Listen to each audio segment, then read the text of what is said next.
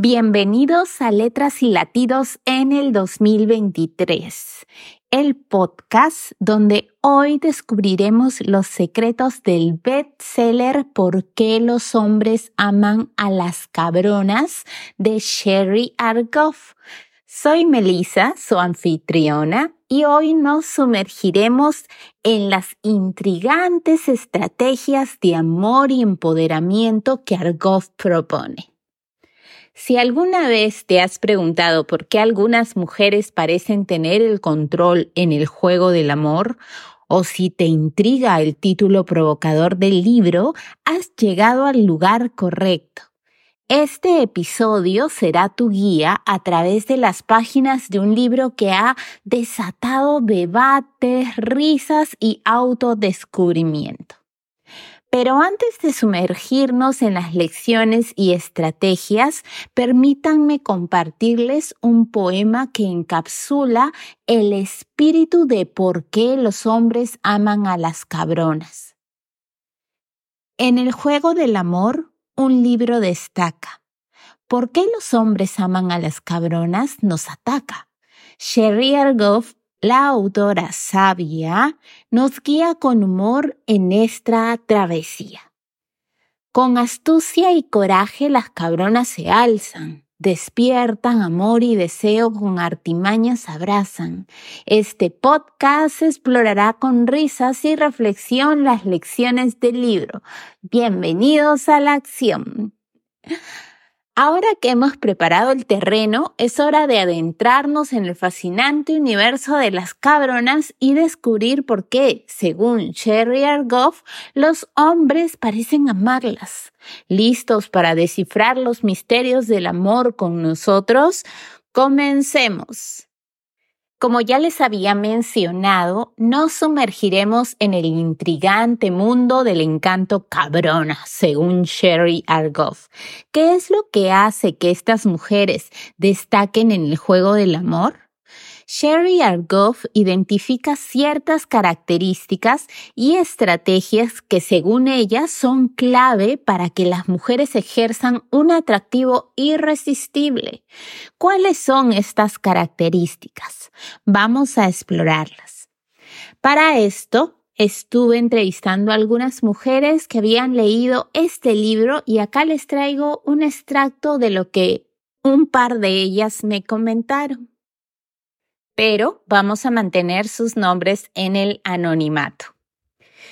La entrevistada 1 me comentó, en el libro de Argoff destaca la importancia de la confianza en mí misma. Las cabronas no temen expresar sus opiniones, establecer límites y lo más importante, se aman a sí mismo primero. Exacto. El libro sugiere que las cabronas no tienen miedo de ser auténticas y de decir lo que piensan. Pero, ¿cómo se traduce esto en el mundo real? Bueno, les comentaré algo de mi entrevistada número dos, la que me dijo textualmente, para mí, ser una cabrona significa no tener miedo de decir lo que necesito en una relación. No juego juegos y no me disculpo por ser quien soy. Esa confianza ha marcado la diferencia. Interesante, ¿no? Pero ¿no hay un límite entre ser asertiva y ser simplemente desagradable? Argoff destaca que ser cabrona no significa ser malintencionada es más bien sobre tener estándares y no conformarse con menos de lo que se merece. Así que al final del día, ser una cabrona es sobre mantener el respeto propio. Pero ¿cómo se manifiesta esto en las relaciones? Se trata de establecer expectativas desde el principio y no tener miedo de retirarte si no se cumplen es todo sobre valorar tu propio tiempo y energía. Definitivamente el encanto de las cabronas radica en su autenticidad y su capacidad para establecer límites saludables. Ahora vamos a romper mitos. Eso quiere decir que vamos a desmitificar el término cabrona y explorar cómo la asertividad puede ser la clave para construir relaciones sólidas. ¿Están listos para romper algunos mitos? Sherry Argoff utiliza el término cabrona de una manera única algunos pueden malinterpretarlo como ser desagradable o egoísta, pero Argov lo define en el contexto del amor y la autoestima. Es crucial entender que ser una cabrona, según Argov, no significa ser malintencionada. Se trata de defender tus propios valores y no comprometer tu felicidad por alguien más. Entonces, ¿cómo podemos cambiar nuestra perspectiva sobre este término? Para mí, por ejemplo, ser una cabrona significa ser fiel a mí misma. Antes temía que ser asertiva me hiciera parecer egoísta, pero Argov me hizo darme cuenta de que ponerme a mí misma primero no es malo. La autoafirmación no debería ser mal vista. Pero, ¿cómo podemos aplicar esto en nuestras propias vidas? Una forma es estableciendo límites claros desde el principio en una relación. Si no te sientes cómoda con algo, es crucial expresarlo desde el principio. Pero, ¿y qué hay de los mitos que rodean la idea de que ser asertiva alejará a las personas? Pues esa es una idea errónea común. Ser asertiva y honesta en realidad puede fortalecer las relaciones al establecer expectativas claras. Así que al romper estos mitos, estamos desafiando la noción de que ser asertiva es negativo. La asertividad es una herramienta poderosa para construir relaciones auténticas y saludables. Ahora empezaremos a sumergirnos en las lecciones de amor que Sherry Ergoff nos ofrece en su libro ¿Por qué los hombres aman a las cabronas? ¿Listos para descubrir las claves del amor empoderado? La autora nos invita a reflexionar sobre el amor propio como base fundamental en cualquier relación. ¿Qué lecciones podemos extraer de este enfoque? Una de las lecciones más importantes es que el amor propio no es egoísmo. Antes de poder amar a alguien más, debemos aprender a amarnos a nosotros mismos. ¿Y cómo se traduce esto en la práctica? Bueno, vamos nuevamente con mi opinión. Personalmente aprendí a establecer límites y a no comprometer mi felicidad por complacer a los demás. Eso cambió completamente mis relaciones. Pero ¿cómo podemos aplicar estas lecciones en situaciones amorosas específicas? Bueno, Argov destaca la importancia de mantener nuestra vida independiente no perder nuestra individualidad en una relación es clave para construir algo duradero. Así que, en resumen, amar a las cabronas es aprender a amarse a uno mismo y mantener la individualidad en una relación. Pero, ¿Cómo han experimentado nuestros oyentes estas lecciones? Recuerden que pueden dejar sus comentarios en nuestros canales para ir conociendo sus experiencias. Ahora vamos a hablar acerca de las críticas y controversias que se dieron en torno a esta obra. Aunque el libro ha sido aclamado, no está exento de críticas Algunas personas argumentan que las estrategias propuestas podrían interpretarse como manipuladoras. ¡Uy, qué horror! Es comprensible que algunas personas perciban las estrategias como manipuladoras, sin embargo, creo que la clave está en la intención detrás de estas acciones como todo en la vida. La autenticidad y la honestidad deben ser siempre prioritarias. Además, algunas críticas sugieren que el libro puede fomentar la rigidez en las relaciones. ¿Cómo podemos abordar este argumento? En mi opinión, creo que la rigidez no es el objetivo, más bien se trata de establecer estándares y no conformarse con menos. La flexibilidad es crucial, pero no a expensas de perder nuestra esencia. Ojo, recuerden mucho esto. También he podido leer comentarios que indican que seguir las estrategias del libro pueden llevar a relaciones superficiales.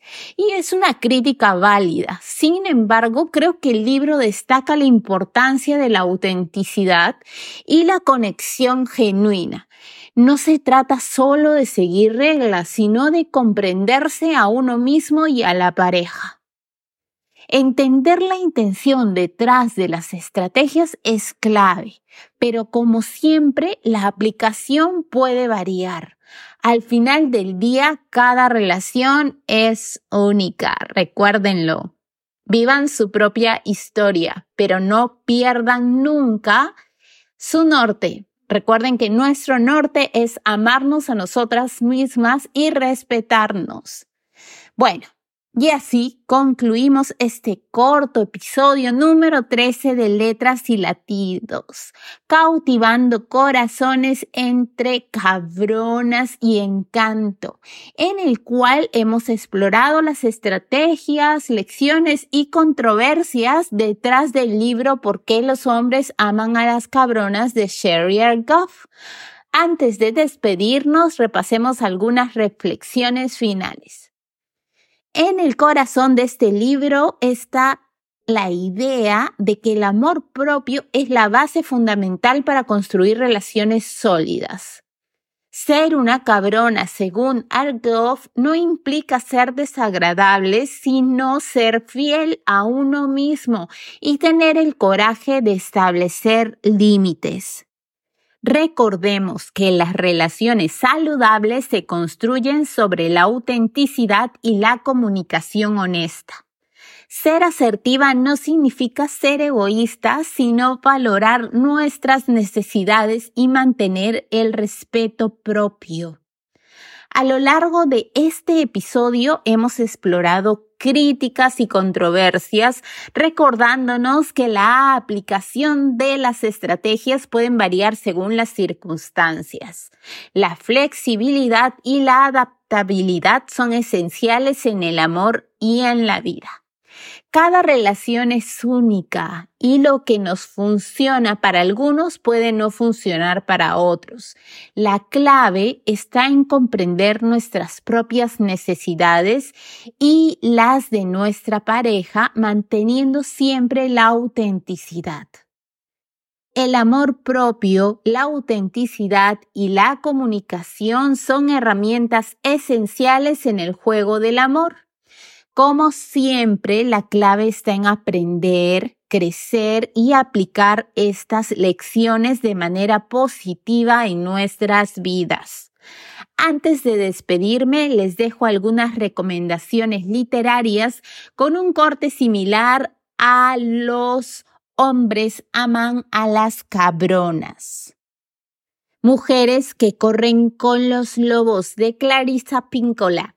Explora la esencia femenina y empodera a las mujeres a través de historias y mitos. Ya lo había recomendado en otro episodio de Letras y Latidos, sin embargo, lo vuelvo a recordar.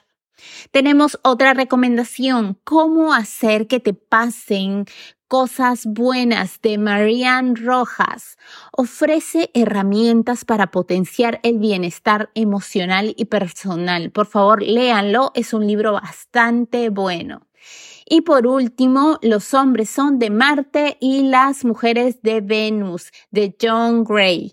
Aborda las diferencias de comunicación entre hombres y mujeres, proporcionando claves para entenderse mutuamente.